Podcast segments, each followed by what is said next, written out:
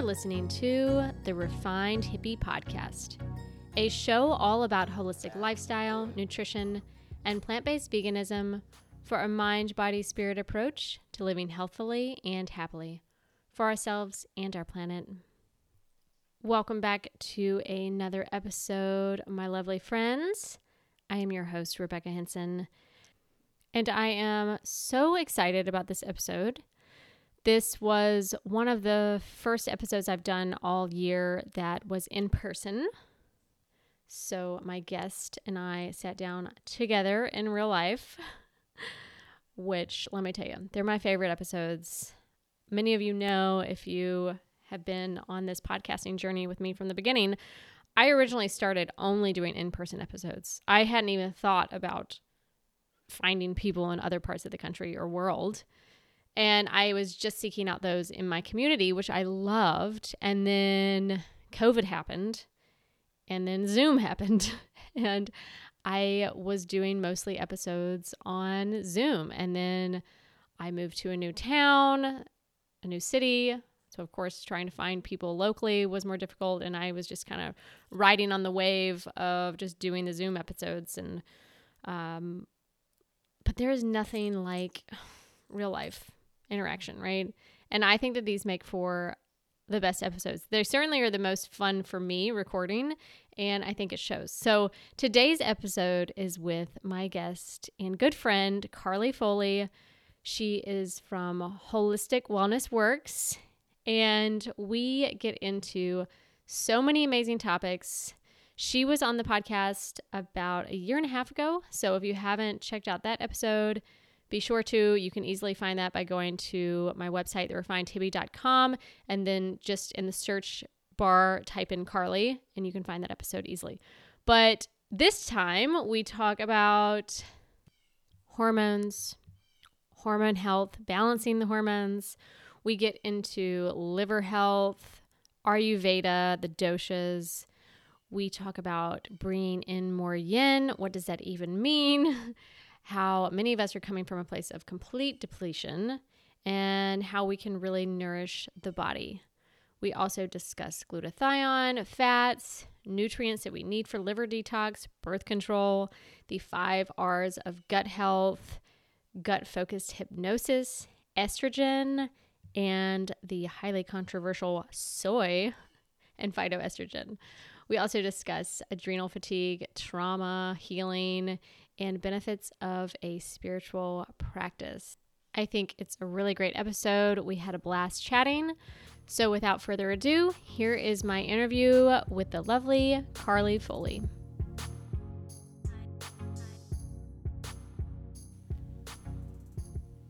Hello, my friend. Hi, Rebecca. Hi. I'm so excited. We've been sitting here for like, I don't know, what time is it? 30 minutes. just talking. It's just amazing. This is my first in person episode of 2023. And honestly, maybe it's been like six months. I feel like I have not done an in person episode in uh, maybe it's longer than that. I have no idea. But welcome. Thank you for having me. Uh, always. Oh my gosh, you're always welcome here. Um, we have so many different topics that we can talk about. Um, but one of the things we wanted to start with, I think, is hormone health, which is on most every woman's radar, I feel like, these days. Yes, yes, definitely. And definitely when we get into our later years, start to enter that perimenopausal stage and, of course, postmenopausal. So mm-hmm. I have a lot of women coming to me looking for hormonal balance or just looking to feel good and they they definitely notice there's a change in how they feel less energy um, more bloating their digestion's not as good as it used to be and um, definitely they equate that so they either either have been diagnosed with a hormonal imbalance or just mm-hmm. by reading all the information out there they're like maybe it's my hormones mm-hmm. and it probably is yeah um but I and also just with hormone health, so many people, and I say this all the time, obviously, that just because something is common doesn't mean it's normal, and I feel like that's so true with hormones. Yes. And definitely. women because we have all these things that we're told are normal. It's normal to have horrible cramps and terrible PMS and all these things, but that is not that's not normal. yeah, definitely. And and I think also um and also moving into menopause, we're told, well, it's going to be really uncomfortable because you're just going through that phase, but it definitely doesn't have to be as uncomfortable as it is for a Yeah. lot of women.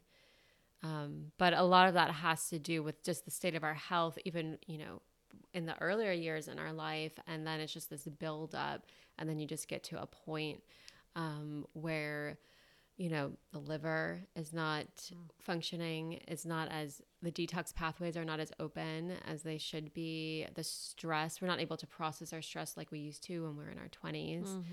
Um, and then there's we were going to talk about gut health, Always. and there's you know all those things. Um, but yeah, if you think about as we age, uh, we want to take you know greater care of our body and be more conscious about what we're eating and managing our stress. And um, I find a lot of women they kind of go the opposite and they try to work out more and do more and they just try to um, I have a saying like you can't type A yourself into like weight loss or per, you know Yeah. feeling or hormone balance. Like you have to come from a place of um, well recognizing how to balance out the hormones and and getting to the root of it, but also uh, bringing in coming from an Ayurvedic aspect, like bringing in more of that yin energy into your life. Hmm. Um, So what does that look like? so, what does that look like? Well, first, um, definitely not starving yourself. So, not this whole intermittent fasting, um, weight loss, trendy phase thing, which is not, you know, in Ayurveda, um, if someone does have extra kapha, uh, skipping breakfast or having a light breakfast is recommended, but that's if only. A lot of times these days, even if we do have excess, excess kapha, a lot of people have a vata imbalance and a pitta imbalance as well. And hormonal balance kind of sits between um, both um, vata and pitta, which those doshas actually need to eat more, more nourishment, and also to keep our blood sugar stable. We want to be eating, um, you know, more frequent meals and not. We don't want cortisol to spike, right? So if we wait too long to eat, then our cortisol can spike.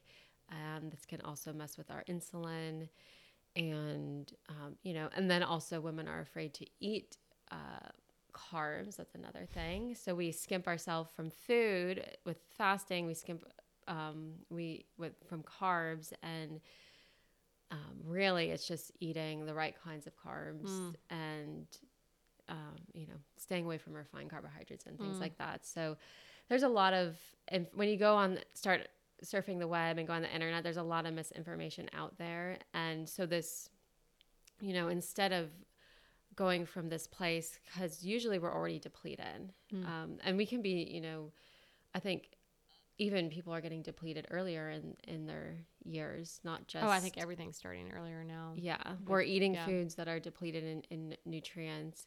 Um, our digestion is not optimal, so we're not absorbing our nutrients as that well, even if we are eating nutrient dense foods. And then, so there's that, and then stress depletes us of nutrients, uh, like our. So we talked about like the adrenals use a lot of vitamin C, B vitamins. Stress also depletes magnesium, um, glutathione, which we'll talk about later, has to do with stage one and two liver detox. And then toxins, which are coming from all over. Everywhere. You talk about that a lot. I know I do. I don't want to fear everybody into it, but um, it's just something to be aware of because it is. We're just bombarded so every which way, you know.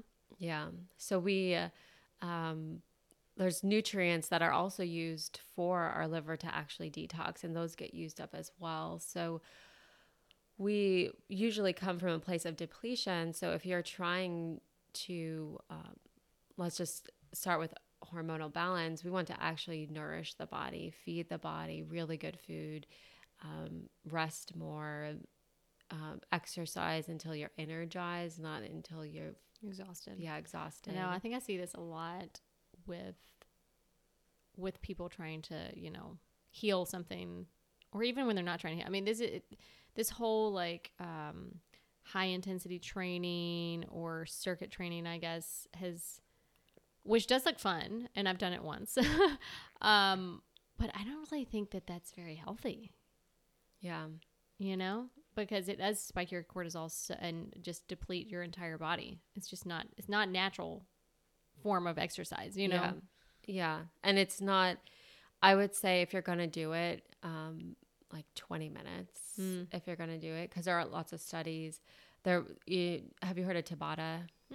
Because that's kind of what I think was the start of the interval training. Ooh. And basically, it's, um, you know, exerting your energy as hard as you can for 20, I think it's 20 seconds, and then resting for 10, and then Hmm. doing that again exerting as hard as you can for 20 seconds, resting for 10, and then I think you do like, um, let's see, eight rounds of all of that. yeah And they so they did all these studies, and they found that you actually burn more fat, and um, it's it's better from cardiovascular health than just like a straight like hour Hour run, long, yeah. yeah Right. cardio workout. yeah So I think that's where that all stemmed from. But that literally takes less than if you count up all the seconds and you're only doing that eight times. I mean, that's a very short Yeah. period of time. So whoever took that It- model they made it extreme and made it into an hour long class. well that's what americans do so let's just do this in most extreme form we can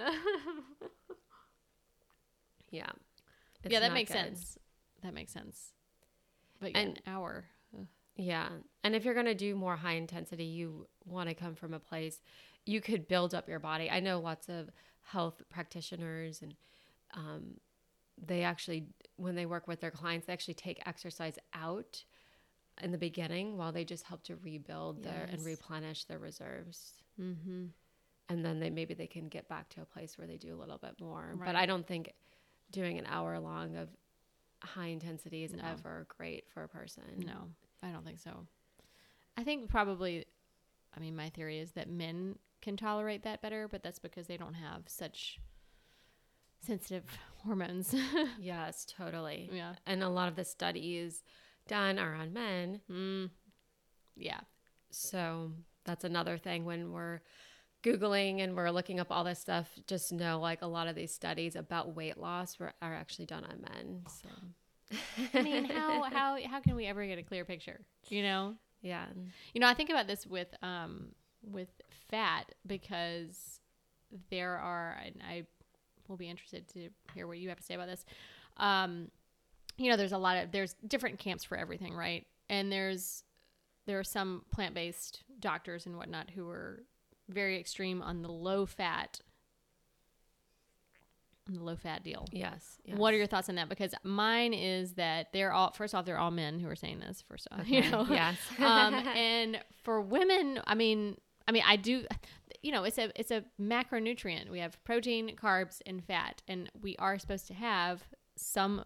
I mean, obviously, I would never advocate anybody eat, you know, animal fat, but we are meant to have some fat in our diet. So, what are your thoughts on that? Okay, so I'm glad that you brought that up because this is a great topic and it's a good talk- topic for women and when it comes to hormones.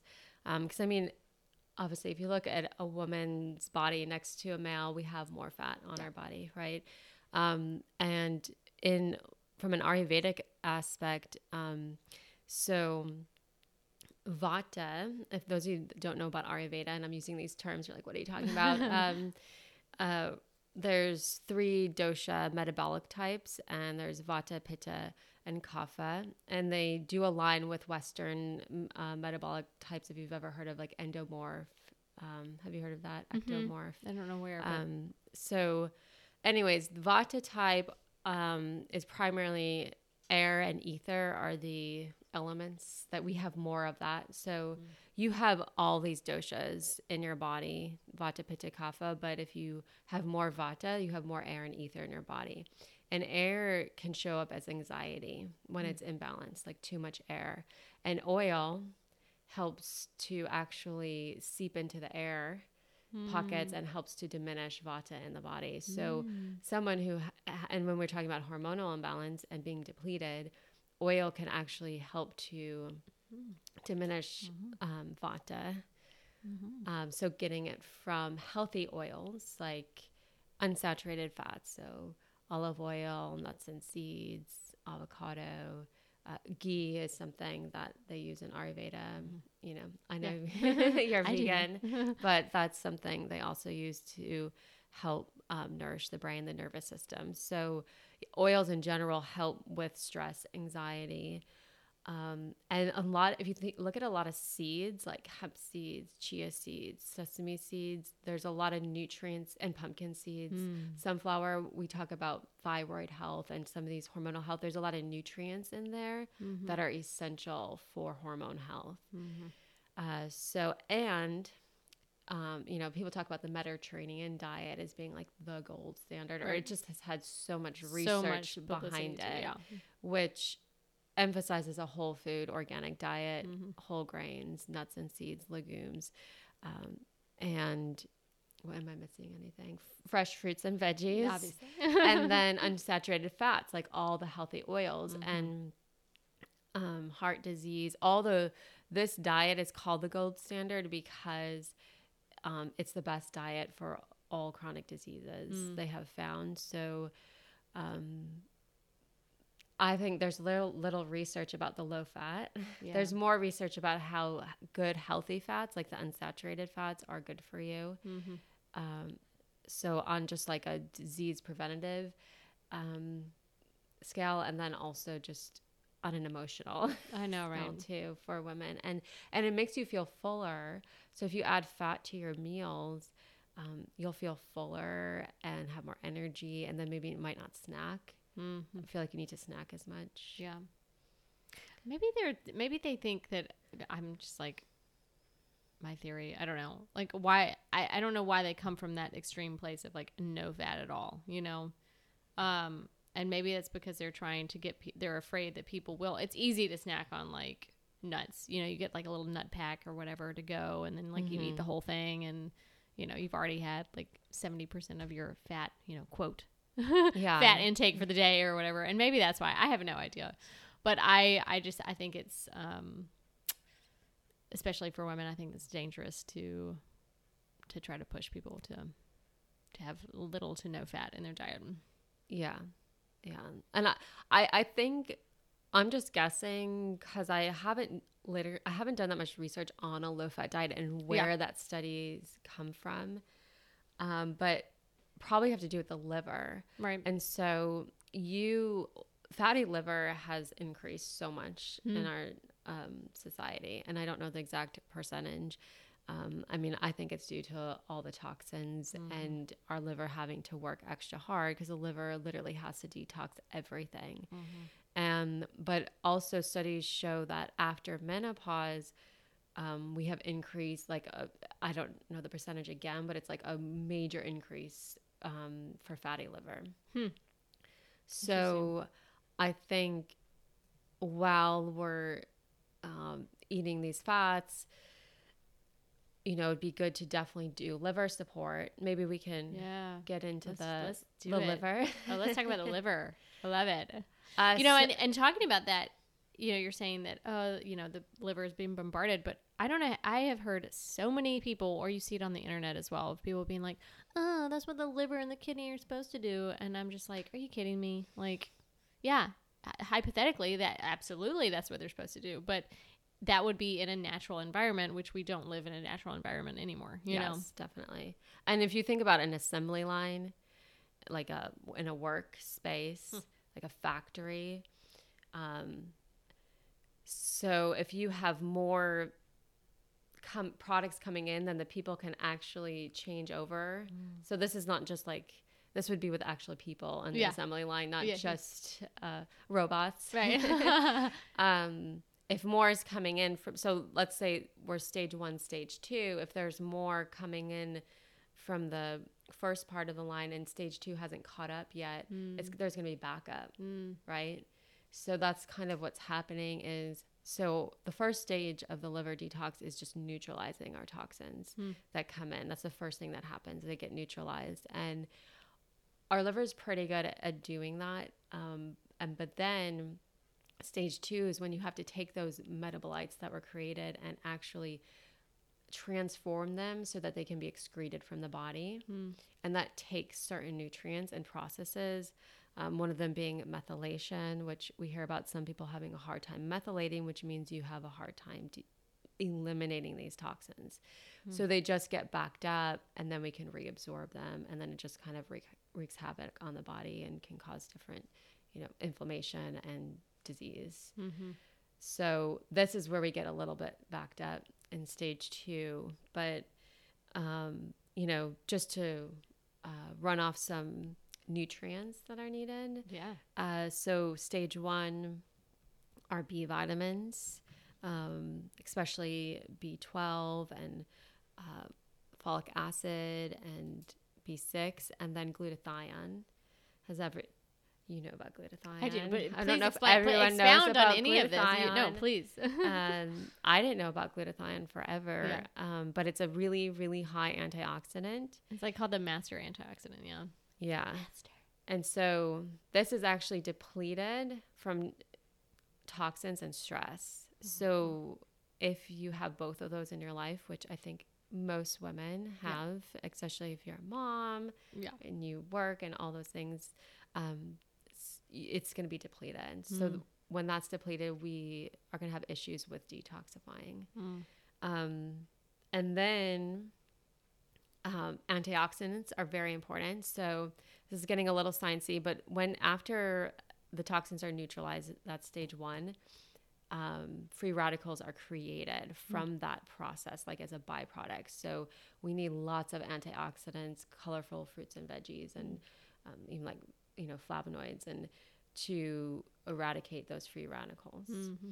and then stage two like i mentioned is when there's different pathways that these metabolites can go through to be transformed like to water soluble so you could actually um, pee it out or go to the bathroom that would be like stage three is like actually them exiting the body mm-hmm. um, but again glutathione um, amino acids are important. So getting healthy and actually digesting your protein. A lot of times when we're when people are eating high um, meat diets, yes, you're getting protein, but are you actually utilizing, absorbing? also, it's, it's, such a burden on your liver and your kidneys when you're eating a high protein diet. Yeah, you know? yeah, yeah, definitely. And and it's just really hard. Like it takes so, so much, much longer for it to exit your mm-hmm. your body so it's hard on your digestive tract as well mm-hmm. um, and so yeah i mean in ayurveda people always ask me like what type of diet is ayurveda and it's mostly plant-based and it's because they just you know they're just like it's known that meat and dairy and eggs are harder to digest mm-hmm. and ayurveda is all about digestion digestion which everything is should be um, and then one more thing I wanted to add was the sulfur rich food. So the cruise this is stage 2 mm-hmm. um, to help with you know transforming these metabolites. So like cruciferous vegetables. Mm. Um, but you know, always I tell everyone to make sure you cook and or steam or lightly mm-hmm. saute. Um, so yeah, so that sulfur is really important as well, which can be found in MSM, and then mm. um, some people take yeah. DIM. Have you heard of DIM? Mm-hmm, mm-hmm. Too as well. So, and then, and that also we can get into that later about estrogen. Um, DIM can help digest estrogens or detox. Um, and then like the act, so the third stage would actually be eliminating. So if you're constipated and you're not going to the bathroom, mm-hmm. that also can back you up and you can reabsorb these right. these toxins. So things like sweating, infrared sauna, detox baths, um, deep breathing. We exhale out a lot of toxins when we do deep breathing exercises. Mm-hmm. Um, and anything else yeah and just making sure you're going to the bathroom yeah it's very important so as far as like well what if your elimination pathways are blocked though you're saying that by taking by making sure that you are having all of the right vitamins and minerals and antioxidants and, and stuff then that will help open your pathways yes yeah. definitely yeah will totally. help your detox and how does this correlate with hormonal balance well all our hormones have to be filtered through our liver Uh, so, and stress. Every time we get stressed, we release hormones. This also has to be filtered through our liver. So, if our liver is backed up, we can reabsorb these hormones. So, mm-hmm. that's where, you know, when we talk about hormonal balance, um, a lot of people just want to take a pill or even an herb, which I love. Herbs are amazing. I mean, mm-hmm. I take herbs. We were talking yeah. about ashwagandha the other I day. Herbs. I love herbs. but that to me, that's like a later step. Mm. Like the first thing is let's examine the liver mm-hmm. and your mm-hmm. liver health, and then of course gut health is uh-huh. also major. Always, essential. yeah, yeah. Love it.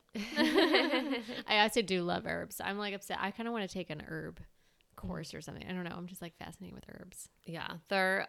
I always found like um, there's such synergy mm. when you like pair your diet and then have the take the herb. Like yeah. it just has such a synergetic effect and works yeah. so much better. Yeah, when you're doing both. I mean, it's like ancient. You know, all these people knew this for thousands of years how to combine different herbs with whatever they're eating, you know, and now we're just like, oh, just take a pill. Like you're saying. And, and speaking of pills, I mean, birth control, which a lot of us have been on. Yes, I'm glad our, that you were bringing oh, this up. This freaking birth control. you know, I mean, I just wish there. Were, it's just like cigarettes. There needs to be a disclaimer on birth control because so many people put their kid, their girls on birth control, whether it's to try to. I mean, for me, it, I had basically like cystic acne that just like popped up and I just thought, oh, it's because my hormones are messed up or whatever, right? So I'll take the pill and that'll fix everything. It didn't fix anything. It messed everything up even more. Yeah. And talk about depleting vitamins and minerals, you know? Yeah. Yeah. So it really messes up the uh, gut balance. Mm-hmm. Uh, birth control, kind of similar like antibiotics, can kind of wipe you out. So, you know, in general, we want a we want a lot, a diverse amount of uh, bacteria in our gut we want a good terrain um, to help, you know, also fight off good, uh, you know, bad bacteria, yeast, and and all that stuff.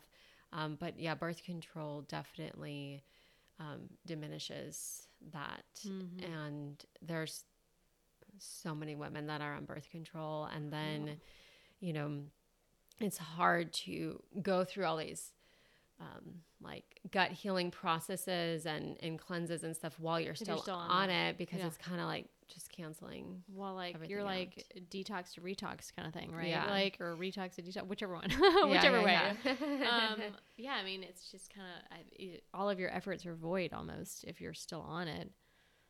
And I'm all about, you know, if it's if it is to prevent unwanted pregnancy, I'm all about, you know, women's power and like putting things but this is not the right way you know?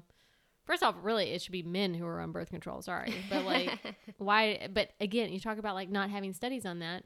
They don't want to do that. Men don't yeah. want to do that you know? Yeah. even though it would be much easier for them and less uh, problematic because because of their hormone system um, but that's never going to happen so.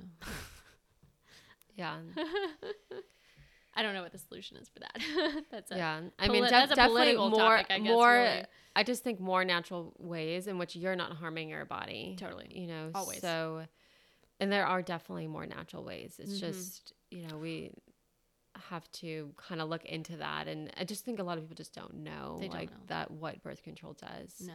to the gut. Well, and they don't know. I mean, when it's speaking of like women's hormones, I mean, I didn't realize that there were four phases until I was like in my 30s, I think. Yeah. You know, nobody explained that to me. You didn't learn that in sex ed or, you know, biology, or even biology class or, you know, whatever.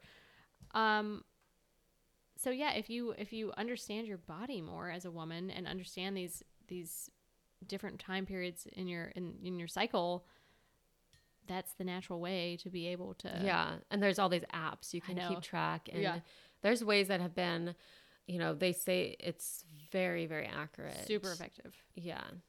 I mean, mm-hmm. basically the same effectiveness of taking the pill because yes. the pill is like 99.9%. Yeah. And if you're tracking, yeah, it's the, the same. yeah, definitely.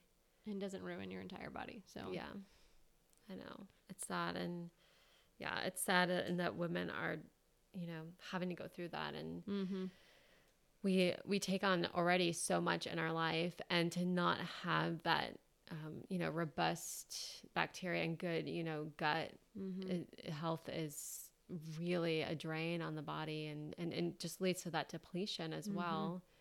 Um, if we're not, if we, if it, you know, can lead to leaky gut, mm. um, which the more of the science uh, terminology is permeable. Yeah, they, lining, they, don't like to thinning out. They don't call it leaky even gut. Though it's the same thing. it's the thinning of the gut lining.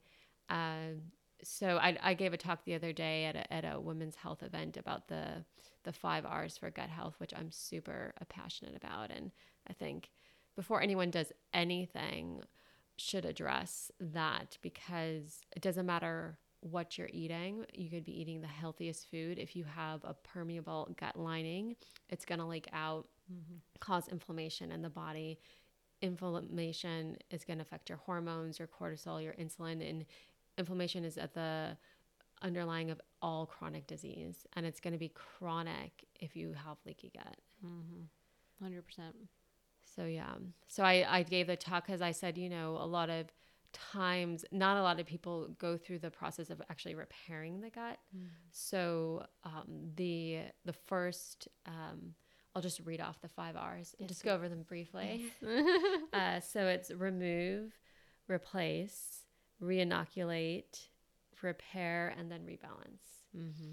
so the first stage is kind of removing the the you know is there overgrowth in bacteria, yeast? Um, are there heavy metals? Are there parasites? Mm. Uh, removing toxins from your life. Are you where are you getting all these?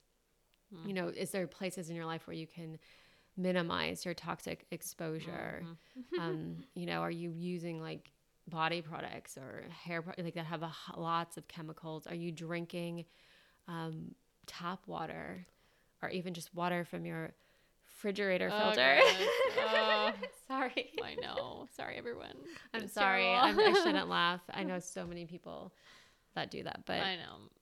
I have a whole episode on water. If anybody wants to listen yeah, to me rant about a, water, it's a water is a huge source of toxins. If you're drinking it, you know, we drink it all day, every day, and there's it's a can be a huge source of like some heavy chemicals. Um, Absolutely. so heavy metals, even forever chemicals, all those things. Mm-hmm. So then, so that's all a part of this first stage of removing, um, even removing foods mm-hmm. that we're allergic to as well.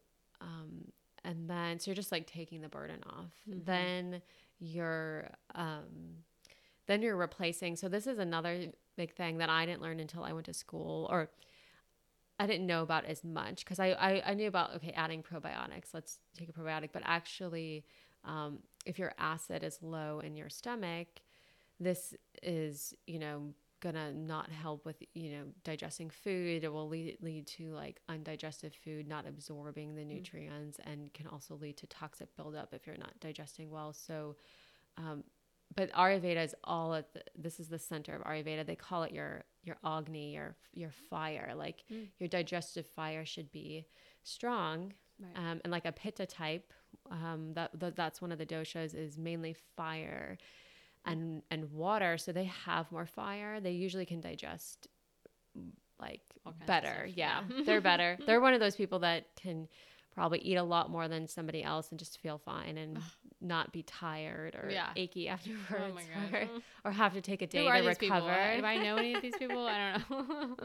I definitely know I, some of these people. Yeah. Um, but yeah, so there's lots of um, you know herbs and things to increase your fire and that's like ayurveda is literally centered around that. Mm. Is cooking to help increase your digestive fire what what uh, what herbs help increase your digestive fire so certain herbs like ginger and yeah. turmeric right. warming herbs yeah, cumin warming herbs yeah, yeah. cinnamon makes sense and then bitters are also nice to help mm. they help mm. release you know bile and mm-hmm. help digest fats and things like that so bitters are nice um, so you mean um, like little tincture bitters? Mm-hmm. You yeah. could do mm-hmm. tinctures, mm-hmm. yeah. And then moving on to reinoculate. This is when we can add some probiotics. But I just I see all these advertisements for gut health, take this probiotic and it's like you're going to be healed. Oh my gosh, girl. Do you know how many people when I start talking about like that I'm into health and wellness and all this stuff and the, and that is literally their response. I take a probiotic and I'm like, "Oh." All right. my face is just like, "Great." or I drink a kombucha. I know. I have a kombucha like, every day. Oh my gosh, I love it. I'm like, well, Yeah. So yeah, and and even with the the fermented foods in Ayurveda, they recommend um, minimal. Mm-hmm. So, um, you know, if you're gonna have some kimchi or sauerkraut, it's like you're having like a scoop of Yeah, it. You're not having like not- yeah, yeah. a full bowl. And Yeah. same thing with your kombucha. It's like I know. having a little so good small glass. um, so yeah, so that would be like the third stage, um, and then um, repair. The fourth is repairing, and this is when we're actually going to repair the gut lining and take some, again, specific herbs to do that. And while we're doing all these phases, we're we're eating a very clean diet, but also you know one that um, also still removing those foods that we're sensitive to because we don't want to reintroduce foods back in until we've healed the gut. Mm-hmm. So we're still kind of keeping this this diet throughout, and then so we repair the gut, and that's so crucial because I just I know a lot of people do like parasite cleanses or even heavy metal cleanses, colon cleanses, candida, but then they don't take that extra step to repair the gut afterwards. So it's like you're right back, Yeah. you know where you were, and I've Right. I experienced that in my life and my health struggles of just yeah. always feeling.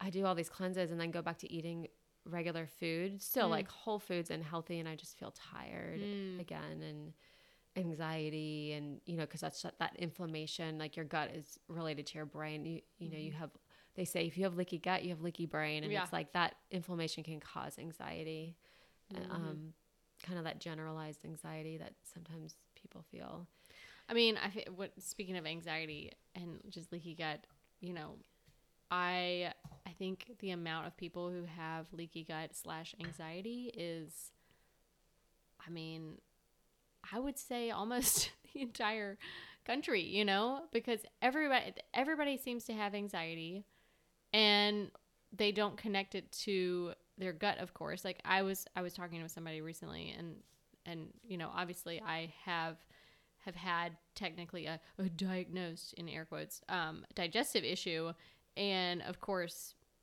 you know that is it's obvious then that i have a gi problem or whatever but Mhm. for other people they don't realize that just because you don't have seemingly a diagnosed problem with your gut that you have issues with you know what i'm saying right yeah, I, I know exactly what you're saying and Yeah. but they they'll like call it ibs in the yeah right uh, you know if Which you is do go natural. to doctor Mhm. yeah if they can't if they don't Yeah. diagnose you with anything like uh, crohn's Mhm. celiac or ibd then Mhm. it's like it's ibs It's they IBS, just call it yeah. ibs Yeah. yeah or even like some people just don't maybe they don't even have even that extreme you know what i'm saying like they don't to them their bathroom time is it's just what it is well this Yeah, they how- don't you know, have like, any they don't stomach connect it. yeah they don't cramps have they don't have pain Yeah. necessarily so then therefore in their mind it's fine meanwhile they're anxious all day long i know somebody like this that of course i'm not going to mention their name but um and i do wish that i could help this person but they don't realize at all that they have major issues with their gut yeah. but they're stressed out all the time super anxious like biting their nails until they bleed basically. Yeah. like that's extreme you know? Yeah. And they eat like junk. So there's no way that there's not problems with their Well, gut. yeah like it almost manifests more in the like the mind like the brain fog Mhm. right? Those things. Sometimes we're more aware of that than actually what's going on in our yeah. gut. Um so yeah. And we're not taught to like listen to our bodies anyways. Like that comes way later in your like journey of when you're actually like listening to like hmm, what are you saying there? Yeah. like when you're younger i didn't i was just like eh, shh shh Yeah. Or they just take a Tums and they feel better true or something. They ta- that's so true yeah. there's plenty of you know cvs brand junk to mask your symptoms of whatever issue you're having so And sometimes we've had we've felt a certain way for so long we think that's normal. We Mhm. don't even know what it feels like to have like a relaxed gut. Like and that that's brings us to the last phase is the rebalance phase of healing the gut, and this is re- basically rebalancing your nervous system. Mm-hmm. So there's this um, amazing study done. It compared the elimination diet to uh, gut focused hypnosis. Um, and they found that actually that actually worked better than the elimination diet for the symptoms that these people were having. What does that involve? So, well, it's hypnosis directed. I need this. This the, sounds awesome. towards relaxing, basically. Like we have a whole nervous system in our gut, right. and so, you know, we can and that fight or flight response too like when our psoas tightens mm-hmm. which is in contact with our organs as well blood flow goes away from the organs so we're not you know organs are not working optimally and doing their jobs and being able to like assimilate and digest mm-hmm. you know because when we're at the rest and digest is the uh, parasympathetic system that's that relaxation response that we want to be in when we're eating mm-hmm. um, at least. But so, yeah, I mean, we can. It's like I can feel it in myself. Like the, if I immediately get stressed about something, I'm tightening mm-hmm. in my center. Totally. Um, and um, not to get even more in depth, that I did like a whole. Um, have you heard of like the ileocecal valve? Oh yeah. Oh, we talked. Oh, about I massage this. my oh, ileocecal yes. valve all the time. my, yeah. I actually learned about that from my chiropractor. Yes, she would. She would massage my valves. that sounds yes. really weird, but when I go to see her, she'll massage my valves, and then she had kind of taught me how to do it myself. And then I found like you can find videos, videos online. online yeah. yeah. I I learned from my chiropractor oh, really? too. Yeah, that's so cool. But um, it's funny how that's probably like a thing that I know. they learn or something. I, I know. Well, they learn all. I mean, especially if you can find a good chiropractor, like it's like a magical wizard. I yeah. Swear. Like I feel like I mean I lived in LA for for a while. Yeah. So there's a lot of good practitioners out there. I mean, it's definitely like a, an abundance of health and learning oh, out there. So many different. So yeah. But to let everyone know what the ileocecal valve is, um, it's where our small intestine then connects to our large intestine, and it actually can. This valve can get stuck, closed from stress and trauma, um, and and even um, from medications, from food allergies, just some kind of trauma happening, whether it's an emotional one or actually like from the food that we're eating. Yeah. Um, I'm just going to throw in glyphosate. Mm. What's that? pretty, Never heard of I'm it. I'm pretty sure the ileocecal valve does not like. No, I would say not. does anything in the body like glyphosate? No. uh, so yeah, so this can lead to like constipation and that backup, that buildup. Mm. I literally can feel when mine, like when I get stressed out or mm-hmm. there's a lot going on, um, I've I've gotten spasms, have, like in that exact yeah. area, right? And so, um, yeah, it's really important to actually release this valve because unless you do, your whole digestive system is not going to function properly. You're going to be chronically constipated, mm. and um, and we talked about, and that's the, third stage of liver detox is actually eliminating mm-hmm. everything out. Mm-hmm. So it's also going to affect your hormones. Um, right. Yeah. Especially like estrogen. Mm-hmm. Um, a lot of people are estrogen dominant. Because that's, yeah, yeah that's yeah. How, like how we eliminate estrogen is through mm-hmm. our bowels. So, yeah. Um, yeah. We were going to talk about that a little bit.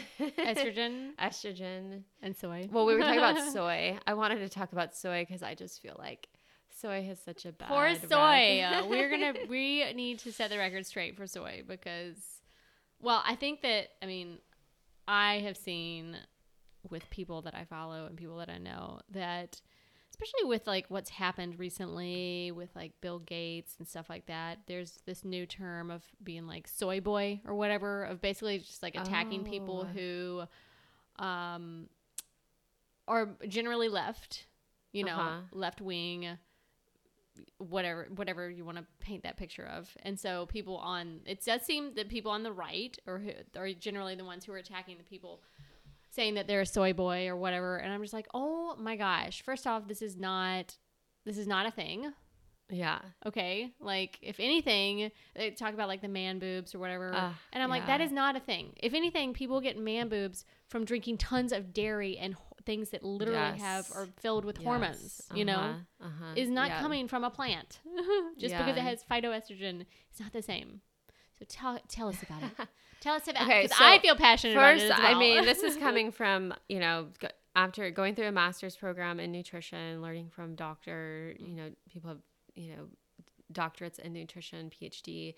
Um, there is not a study that says that soy is bad for you. Um, Repeat that again. there is not one study that says soy is bad for you or causes cancer. Thank you. Thank you. Not And we're done. I'm just kidding. Okay, the end. The podcast is over. The podcast is over. we said. Um, so they think that maybe people are getting this from processed soy, like the soy protein isolate, the um, processed anything. the processed good. So, yeah. soybean oil, Yeah. the, anything processed, right? bad. It's Yeah. bad. Because it because of the way they process it and the chemicals they use and all that, and that's that's why it's bad. Mm-hmm. Um, but soy in its whole form and actual like organic soybean, tofu, tempeh, miso are not processed in Mm-hmm. in that category. And I mean, we learned you know nutritional protocols for different diseases because it was a clinical nutrition um cla- course Yeah. or not you know Program. program Mhm. so the we actually learned uh, when we're treating somebody uh, nutritionally who has breast cancer to actually give them tofu and soy products, which I know it just probably it Blows blows, people's, people's minds. minds, um, because of the phytoestrogens and uh, so what is a phytoestrogen? So first of all, we can just get into this whole estrogen dominant uh, talk um, for a second. Uh, so, first of all, we a lot of people get estrogen has a bad rep. So when they th- fear, hear phytoestrogen, automatically we're like, oh my god, I can't eat that. Yeah. There's estrogens in that. Uh, so Meanwhile, they're drinking milk, dairy milk from a cow, but you know that's another story. So, phytoestrogen. Okay, so their estrogen necessary is not bad. Estrogen gets processed and goes through. There's these different pathways it can go through, and um, the way it's processed and the byproduct can be good or bad. So I think that's people are probably picking this up from reading different information or whatever. So, um, but the estrogen itself is not bad. It's how and what where does this get processed? The liver. and what's going to affect this? Um, toxins, stress, you know, eating processed foods, medi- certain medications, all that. So, um, the health of the liver is going to affect this. Also, there's what's called xenoestrogens, um, which is found in plastics, and certain toxins can mimic estrogens and then bind to the receptor sites. Phytoestrogens will actually protect your cells from xenoestrogens. They will because they will bind to your receptor sites and and and just protect your receptor sites from the bad estrogens mm. to just any even just the ones we produce in the body. Mm. So they're actually protective. Mm-hmm. Phytoestrogens are protective, and phytoestrogens do not cause cancer. Um, so there was one more. Okay, one thing I just want to throw in here because when I learned this, I thought this was really interesting, and this um, has to do. Some people think they have estrogen dominance. A lot of times, we're low in progesterone because um, when we have a spike in cortisol, there, progesterone and cortisol kind of compete for the same. I think receptor sites are some similar. So as long as we've got these stress hormones going, our progesterone will be depleted. So a lot of people are low in progesterone uh, because we live in like a high stress society World, yeah. yeah. where everyone is is doing HIIT workouts. I know. And and uh, what is it? Hustling. You gotta hustle. yes, You gotta hustle. You gotta grind because that's that's healthy.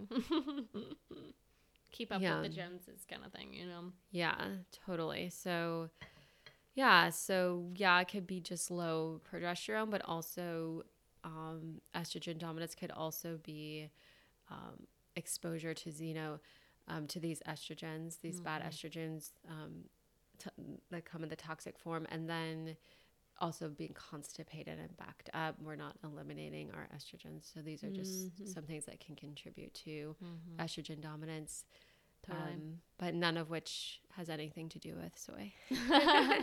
Thank you. Thank Thank you. Thank you, Soy. Thank you for being so amazing.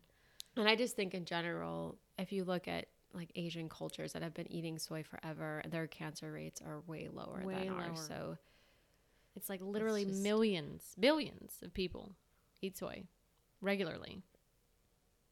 But yeah, unprocessed. It's you know in its more natural form. Yeah.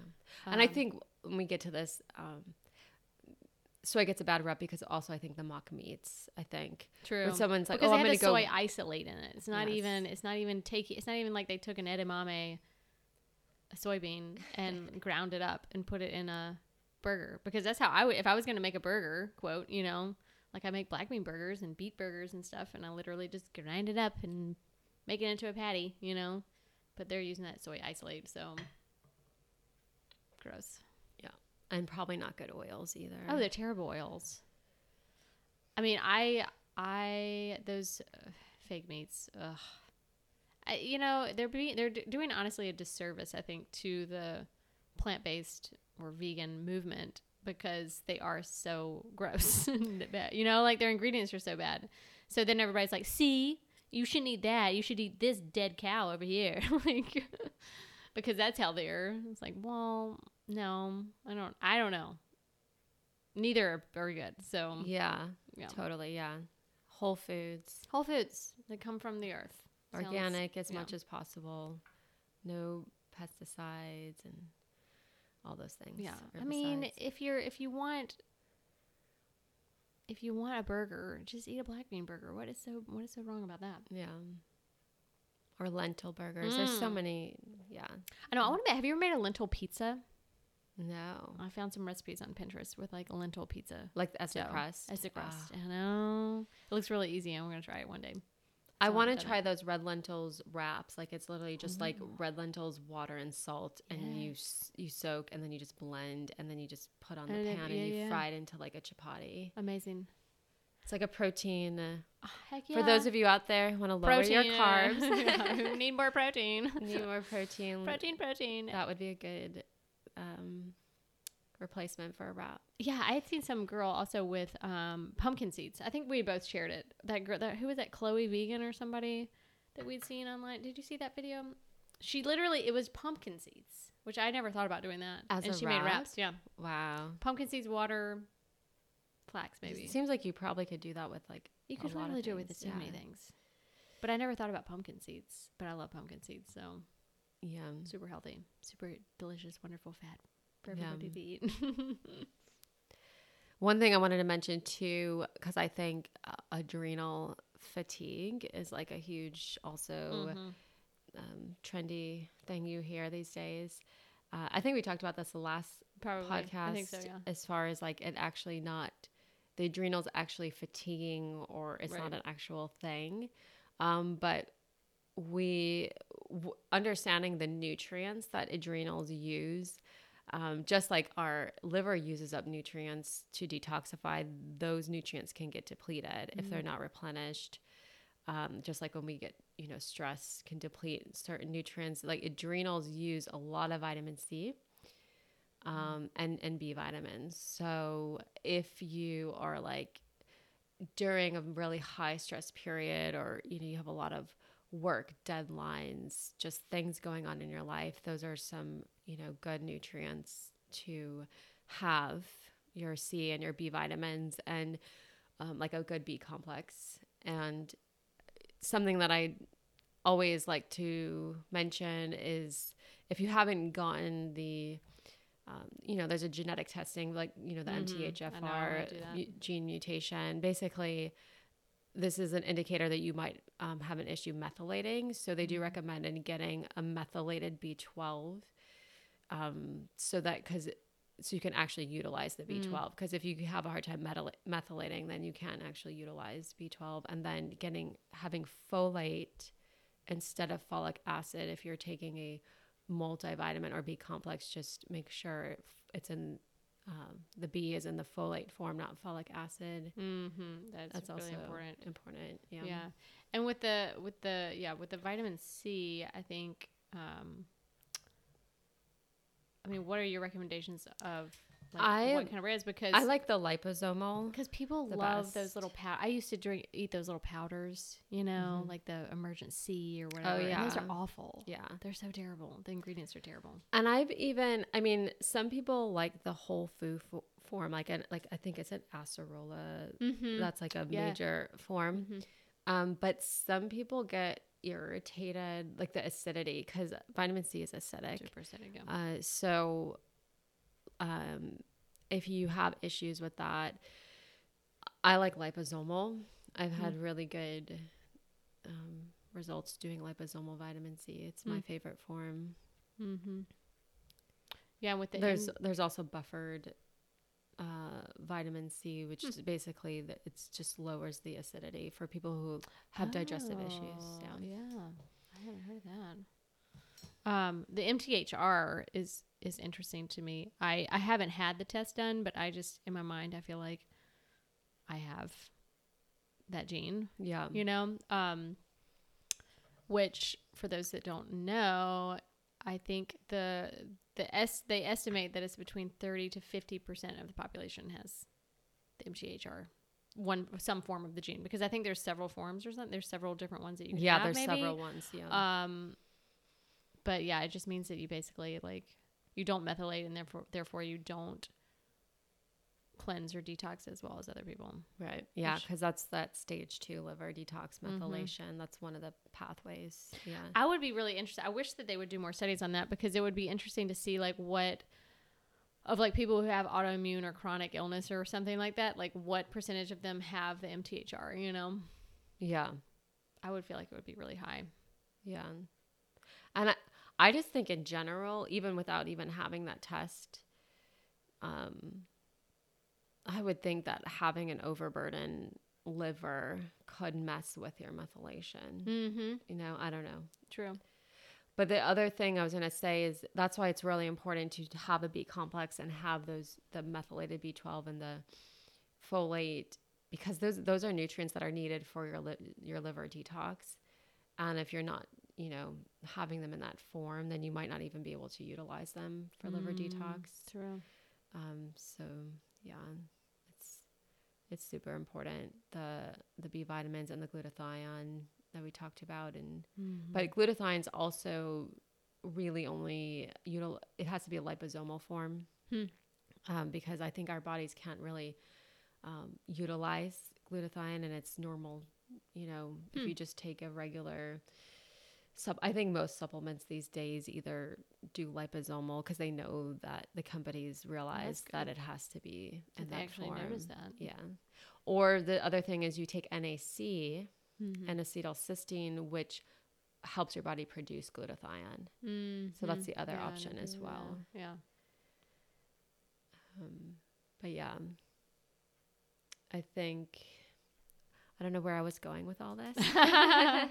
we were, well, we started talking about estrogen and soy, and then I don't know. We just and then the adrenals, and, and then, the adrenal, yeah. the I got back on the whole B vitamin kick. B vitamins. but like uh, green leafy vegetables and legumes, Oh, I do want to talk a little bit about sources. um, you know, we're talking about like food and and how important that is, but um, and I know you know that I'm a big proponent of this is like the mind body spirit approach to healing because you know you can be eating all the right things but haven't healed past traumas um or maybe you're not dealing with your environment you know maybe you have bad relationships and that kind of things um which is so important when it comes to healing. And uh, i mean honestly i think i mean they should be done at the same time. Like i don't know which one you know but like i said you can't be you know if you're eating all these things or even taking all of these you know supplements but you have all of this extra healing to do you know Yeah, yeah. So we were talking about autoimmune disorders, and there's, you know, there's been a lot of research that trauma is kind of at the root of of that. And there's this kind of a um, analogy that's given when we talk about an autoimmune disorder is this bucket full of water and think about the water being all the different stressors in your life including the toxins the toxic buildup your diet um, maybe medications you're mm-hmm. taking and then you know eventually that bucket something's going to go in that bucket and it's just going to make it overflow totally. and that overflowing is like the body's response to that and mm-hmm. we call this you know auto your body starts attacking mm-hmm. itself right it's like yeah. it's it basically function. it's like it's, it's not functioning much. properly yeah it's too much like yeah. you know enough is enough yeah i can only take so much in this bucket okay yeah. so if you have you know leaky gut and you've got problems methylating and your liver detox pathways are not that open and then you've got a toxic relationship or mm-hmm. a traumatic event this can all just be like the perfect recipe for an autoimmune mm-hmm. disease so yeah.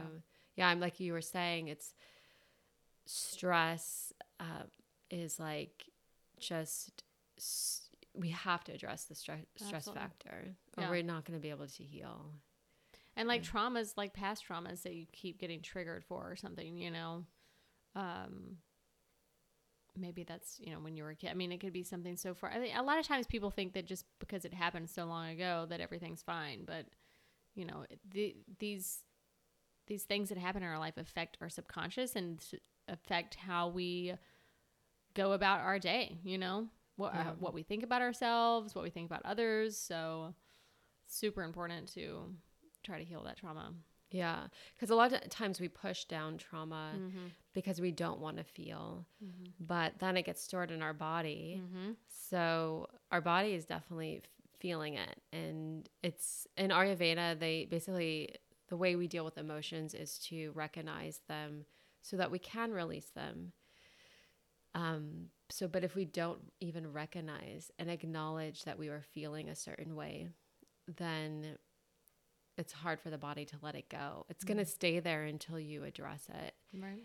And the hard thing is, is that if we keep letting these things keep building and keep repressing and repressing, we have like a lot to deal with like at one time. Yeah, seriously. it makes it harder but it's definitely you know it's more it's just like it peeling the onion yeah it's just like little by little right. and yeah i mean we all have so much trauma yeah. living in modern society you know yeah definitely and i there i think we were talking about the other day that um I don't know if anybody knows who Dr. Gabor Mate is. Um, I didn't until recently, and I'm obsessed with him. you yeah, told me He's amazing. He's um, I've been listening to him for a long time, mm. many years. But he's very, he's a Hungarian physician, but he specializes in addiction and trauma. Uh, but he makes this one statement. You know, he says trauma is not always something that happens to you. It also can be trauma can also be neglect. Mm.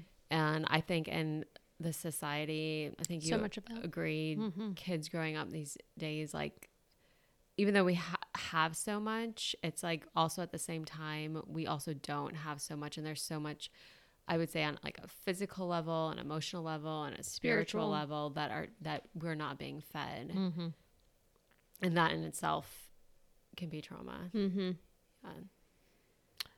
yeah, I think just thinking of all the people I've met or interacted with or had on the podcast, I mean, everybody has some type of of story or you know thing that happened to them when they were a kid and it could be something small i mean or seemingly small you know like you're in second grade and somebody says something really mean to you and because your brain is not developed in the right way it affects you your entire life yes. you know and it, and yes. t- going back to i think i said something about um, i think i did um, of these things these uh, interactions or whatever creating thought patterns and your subconscious, you know, shifting your subconscious into a certain way that it takes time to even figure out that that was maybe the culprit of what's going on now, you know? Yeah. Yeah, definitely. Yeah, it's it's definitely words are powerful. Yeah, for sure. Or not what, words, or right? Not words. I yes, mean, just like you're not, saying, like, like, somebody not saying, I like you. You know, maybe your parent is not like one of your parents is not as loving or whatever, and never tells you that they love you, or never goes to your basketball games or something. You know? Yeah. And it's like, and then there's like, and yeah, like you're saying, you there's something not happening, but you don't know what it is, and mm-hmm. you can't. It's hard to put words on it. Mm-hmm. It's yeah, sometimes harder to detect. I mean, most nobody has a perfect. Well, there are some people, but they are very few and far between that you can find somebody who has like the perfect upbringing, the perfect family unit. I mean, now more than ever, I feel like, you know, everybody's divorced, like yeah. all kinds of weird, you know, dynamics or whatever, like the quote modern family. But is the modern family very healthy? you know, like I don't know.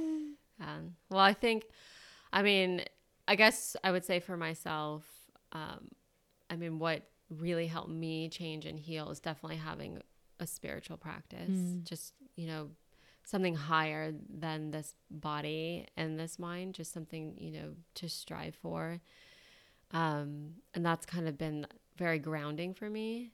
Um, and I think tying it back to hormonal balance and this whole thing about being depleted, um, like I felt like I was very like spiritually depleted. Like, I mean, I was craving something more than this life. Like I was really, really thinking like, gosh, there's got to be more than just right. the day to day and just, oh, you're just supposed to live life and just be a good person. Like mm. the end. yeah, the end. Or make a bunch of money or buy a big house or, you know, the American whatever society pushes on us all.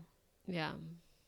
So yeah, I think that um that also is is can also help you know fulfill that part that like that that kind of longing that we have like mm. for something more or like even like you're talking about like it's hard to find the perfect person or the perfect relationship in this world and like what i found is like for me like that that person that i was searching for was actually god mm. like i didn't know that mm-hmm. um but um but that's a scary word for many people i think you know yeah. But I think it's scary because we've been told that it's scary. Or, you know, when you think of God, you think of organized religion. And obviously, you know, you can find dozens or more movies on on you know the horrors of organized religion or what they've done or you know whatever. So um so i think people have started to shy away from it more. I mean and you can see kind of the the degradation of society in a way because people in turn are filling that void, that spiritual void, with stuff and things yes. and sex or drugs or alcohol or whatever it is, trying to fill it. And it never gets filled. So they just keep getting more unhappy, you know? Yeah, totally. Yeah. It's, yeah. So I, yeah, I think like getting back to Ayurveda and just living that, um, you know, Ayurveda is kind of goes more in depth also about the physical body and how to like fulfill. So there's this concept called ojas, um, that, and it's ojas are like our strength, like someone mm. who has a lot of oja in them, like they're very strong. They, um, they've got a lot of endurance. They might have like a lot of glow to them, like a lot of like oil, like, um, you know, hmm. nails growing fast, hair hmm. growing, you know, the lot, and their immune system is really robust as well. Um, and there's certain things that help feed the ojas, like um, whole grains and oil, oils, healthy oils. Um, you know, just any kind of you know fresh uh, food, whole foods, and also activities like relaxing. Um, getting out into nature because nature gives us a lot you know like nature gives back there's a there's an energy you get from being in the earth that mm-hmm. actually gives back to you and even like uh, crystals or you know gemstones have a certain energy that gives back to you mm-hmm. and um, so that's why you know things like that and spending good quality time with a friend who you know it's like you, the exchange of energy is actually nourishing rather than mm-hmm. like toxic mm-hmm. which can be draining um, and and can drain like our ojas. So these are like things that can help build ojas, which actually help build strengthen your hormones as well. Mm. um, strengthening to the immune system and your hormones. So, um, you know, I think that when it comes to like nutrition, a lot of the times, like we've talked about, you know, raw food, a lot of times when people think of health, they think about having lots of salads. Uh, but the, these foods, although they are definitely healthy, super nutrient dense, don't necessarily build our ojas. They don't have like that that groundingness that mm. um, you know, like a sweet potato or mm-hmm. something, you know, like a root vegetable or a whole grain has. Mm-hmm. Uh, so lots of, and then lots of these foods are vata balancing, which we talked about in the beginning, can be part of why hormones are imbalanced. Mm. And so when we take away these foods and we don't get enough sleep and we're on our phones all the time and we're just doing all these like exerting ex- uh, activities, we just get so depleted. And then on top of that, we could be, um, you know, we're also spiritually depleted as mm-hmm. well. It's like both together. And then it's just like a recipe for a lot of anxiety Disaster. and a lot of stress. yeah. Which I feel like so many people have. So, yeah. So it, and oh, one thing I wanted to say was I feel like Ayurveda helped me so much balance my life out because I feel like it gives you the tools. Because a lot of times when we are depleted, we look for outside sources to mm-hmm. fill us up. Mm-hmm. And even like in relationships and people, and then we end up, you know, getting mad at these people for not fulfilling us. Well, it's or, like having certain expectations or whatever, right? Yeah. Yeah, totally. And yeah, so just we start looking for these other outside sources. Um, and then even things like, you know, the internet or they're so not nourishing being on so your phone. So not nourishing. and that is easy to get sucked into, I feel like. And I am definitely I feel like some people are more susceptible to than others, you know, or it affects them differently. I've thought about that the other day cuz it definitely affects me in a negative way. So like trying to figure out how to have a healthy relationship with social media yeah. or my phone or it's, whatever. Yeah. It's I don't. I haven't really gotten to that point yet. I know it's so hard. The best days for me is when my phone does not work, ah. and I literally cannot use it, and yeah. I'm just like, wow, like yeah. life is so not stressful right now. And well, see, and then that should be that should be a clear sign for us all that we don't need it. Then you know. I don't know. But then, you know, when you're trying to promote yourself or your business or whatever, then it's like, well, what are your other options? You know, that's where everybody is. Uh, I don't know. I have this like really I'm just like a conundrum, I suppose, with with social media because I I don't really want to be on it anymore, but then I do feel like I need to be. But at the same time, it's like if I do get on, I don't. I mean, and I do follow. I try to follow like even if you're following, you know, upbeat accounts, it can still it still is not. I guess it's just not natural. You know, it's a, it's just that constant flickering, yes, that changing, and that mm-hmm. aggravates Vata for mm. sure. Just that constant changing because it's like your mind is constantly going. Well, so unnatural, flickering from one thing to the next. Yeah. yeah. I mean, I I've read countless articles. I'm sure there's a million books on it as well of just like how we have no attention spans anymore.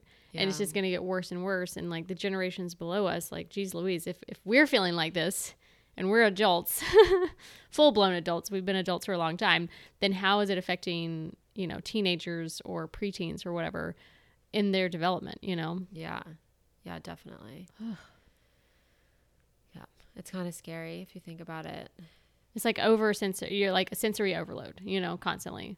And our brains are not, they're not designed to have to be constantly looking at different not even like talking about the screen and the blue light or whatever is a, is that's that's like a whole different issue you know? Mm-hmm. but it's just having it's not like when you read a book or a magazine you're you're looking at something longer than you do on your phone you know?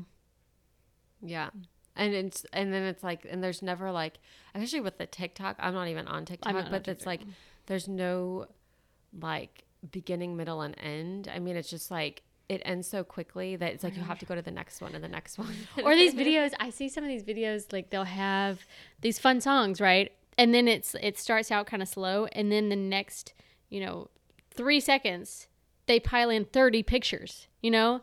Right? I'm like I, oh, I actually wanted to see what that picture was. What is that? like, I don't even know. You can't even see anything. It's like, it's like, last year was so great. Here are, you know, 100 pictures in three seconds. like, I don't know. oh, sorry. Those have been really getting on my nerves. I feel like all the younger people, do, maybe older people do this. I don't know.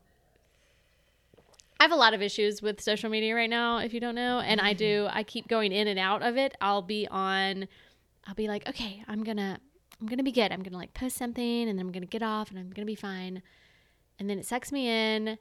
And then I'm like, screw it. I'm not gonna be on, I'm just gonna put it away. And then I put it away for like a week and then I come back and then I'm like, I'm gonna do some stories. And then I, I don't know. I don't know how to, I don't know. Maybe I, I think I'm burnout. I'm like super burnout. I think the best thing is like if you're using it for a business, is just schedule your days. Like Mm. I'm gonna post this day, you know, Monday, Wednesday, Friday, or whatever, and then just Yeah. literally have the times, and then you're only on it for that time. Mm-hmm.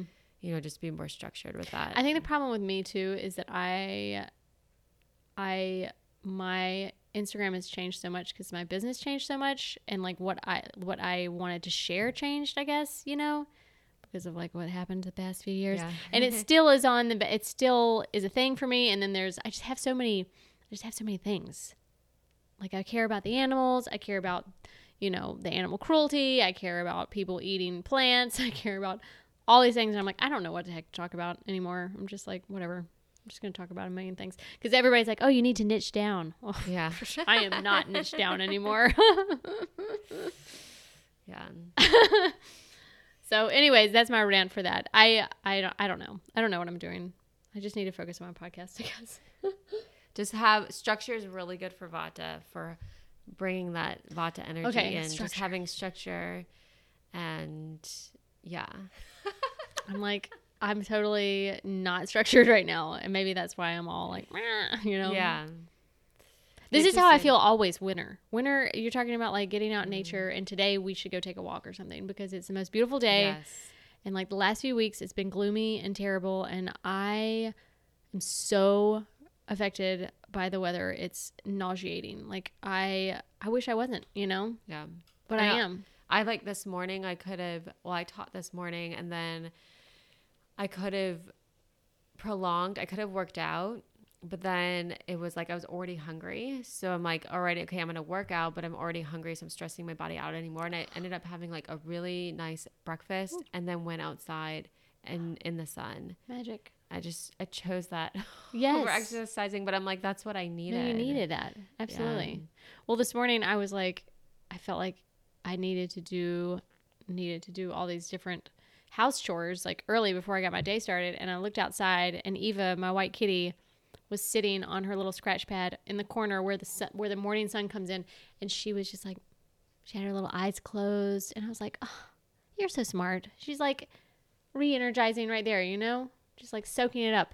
Yeah. Like that's what I need to be doing right now.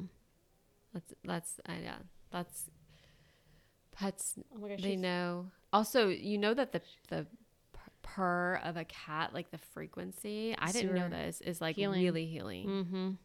No, I'm like, purr some more. Go out, lay out in the sun with her, and She's dreaming right now. I just heard her. She was like, oh, she's so cute. so, yeah, I Yeah. guess um, the just kind of wrapping it all up when when bringing it back to hormonal balance is you know um, it doesn't we talked about gut health we talked about the liver having our detox pathways open lowering inflammation but also literally having balance like if you think about hormonal balance like actually having actual balance Mm. in your life and nourishing your body because we need nourishment for our hormones to work and you know strengthening our ojas and um, you know just not overdoing it and you know not trying to type a ourselves into hormonal Mm. balance because that's not gonna work again, speaking to the choir. uh, how do you spell Oja? um o-j-a O J A. Yeah. There's yeah, it's supposed to be the subtle representation of kapha, um, and then there's prana, which is like the subtle representation of vata, and then there's what's called teja, which is a subtle representation of pitta. So it's getting a little like complicated there, but like uh, like someone who has more ka- kapha body type, which is water and earth, they have naturally have more ojas because they're naturally more more strong mm-hmm. and sturdy. Mm-hmm. Um, versus like someone with vata type, like they need to like make sure they get more oja because mm-hmm. you can get. I mean, if kapha type has too much um, things that are oja strengthening, like too many grains and too many oils, they could even feel heavier. Mm. But like we talked about in this day and age, like most everyone, whether you're kapha or other doshas, like have vata imbalance mm. because of just our fast paced lifestyle and and cell phones and just that constant like intake of information and having unstructured lifestyle, not sleeping enough, like all these things can throw vata off very easily. Mm-hmm. Are you super structured like with your like morning routine and stuff? Um, yeah, I mean, I basically, I like, I have to like ease into the day. Yeah, me too. Yeah. me too. I don't, I don't like it. And I feel like I get to, if I can, I can jump right into it. And if I do, I feel like it just kind of throws everything off. And, and I, it just depends on how much stuff I have going on that I, I do that on accident, I guess. And then uh, it just doesn't, I don't like it. Yeah. Yeah. And I'm not, I mean, there's one thing, like, I guess there's a fine line between, like, with exercising, like, that whole thing of, like, okay, making sure you do it no matter what, no matter mm. what you're feeling. Oh, I don't believe in that. Yeah. So mm-hmm. there, I mean, there's, like, there's two sides to it. Mm-hmm. Like, sometimes maybe, like, it is good for you to work out and to push yourself. But then other times, or maybe just go for a walk. It might just be yeah. some mild movement. It doesn't mean some strenuous thing. I think oh, did we t- did we touch about that about just like over like HIIT I think workouts? We, yeah, we, yeah, yeah, we talked about that. I, I just think, think that, like the first thing. Yeah, because I just think that like, and that's going back to like our culture brainwashing us to think that we should be doing something, we should be exercising, we should be sweating profusely. Otherwise, you're not, you know. And and then tying this back into social media, we're all brainwashed to think we're supposed to look a certain way because if you go on Instagram and look, maybe it's not even people you follow, but somehow it'll turn up all these pictures of people in bikinis or influencers or whatever you know you see and then you're like well i should look like that so i should go to the gym and i need to go work out seven days a week which is not healthy yeah. it's not natural i mean if you're thinking if you if you want to talk about you know humans and what would be like a natural you know, go back a thousand years or whatever. Did we work out like that? Yeah. No. no. Did we even work out? No, we just walked everywhere.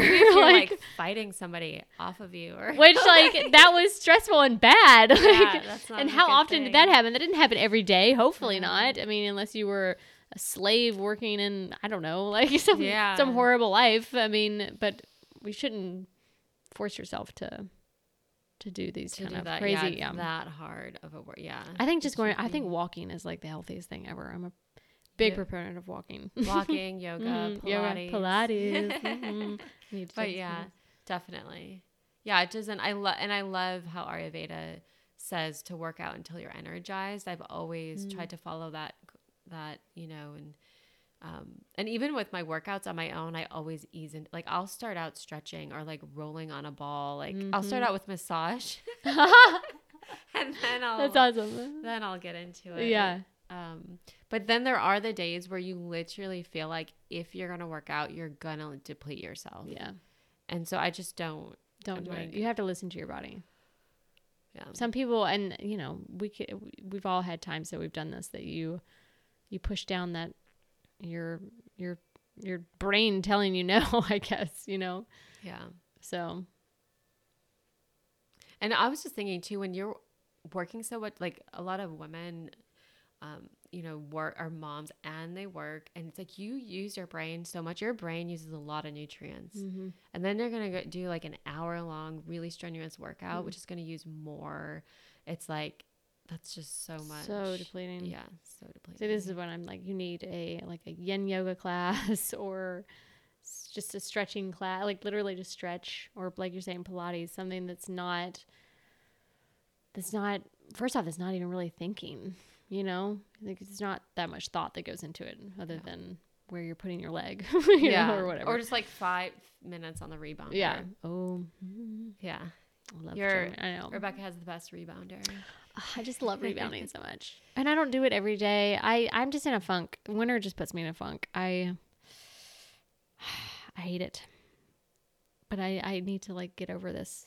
Ugh, I hate the word well, need. so too, but- it's kapha. Okay, so kapha starts late winter Hmm. and then early spring. So, and I can feel it. I can really feel it now. It does um, kind of bring that depression like over Hmm. you, and so, um, you know, it is good to. It actually exercise is actually good during Yeah. kapha season to kind of kind of get out of that funk. Hmm. Um, but obviously, you know, not over. Like I'm not talking about you No. just like going for a Yeah. walk, like you said moving your body. moving your body, Yeah. um, spicing things up like in your food with the Mm-hmm. with your herbs, hmm um, like you know even like a Bengal spice tea, all Mm. that cinnamon, ginger, all those things.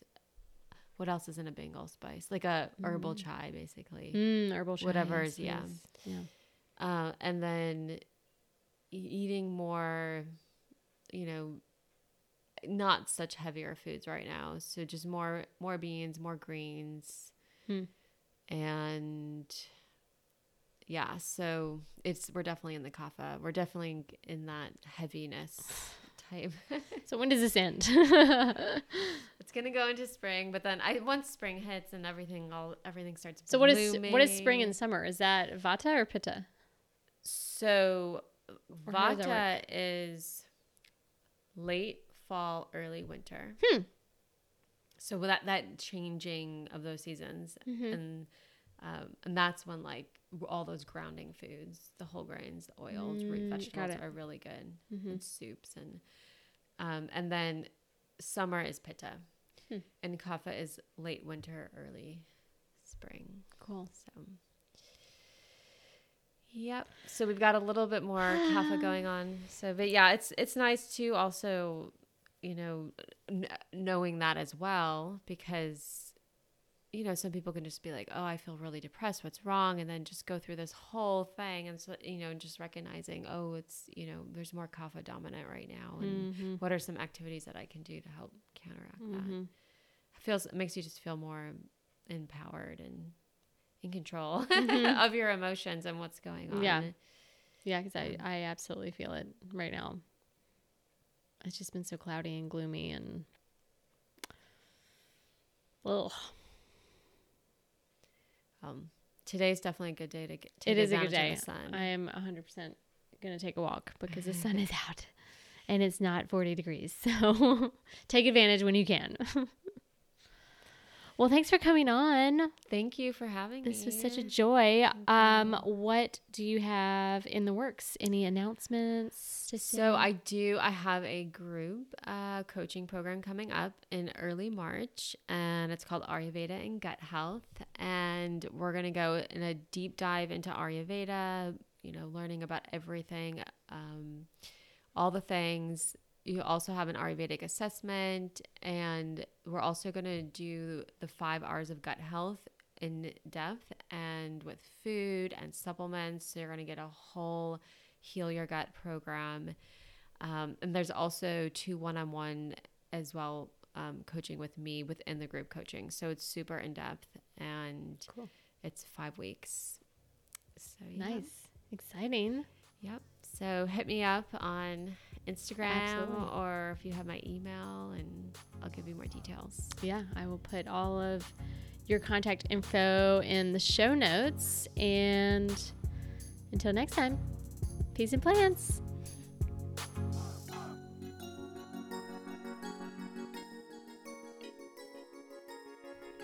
I hope you enjoyed that episode. I had such a blast chatting with Carly. I always do.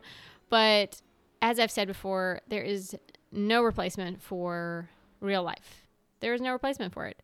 We can pretend like being on Zoom or social media or interacting or even talking on the phone is the same, but it's not. It is not. And I love it. I love sitting down with someone over a cup of tea, which is what I always do. I always make some nice tea when I have guests over to record, and I just think it translates even better.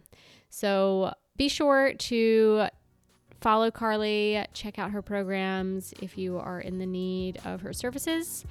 And until next time, peace and plants.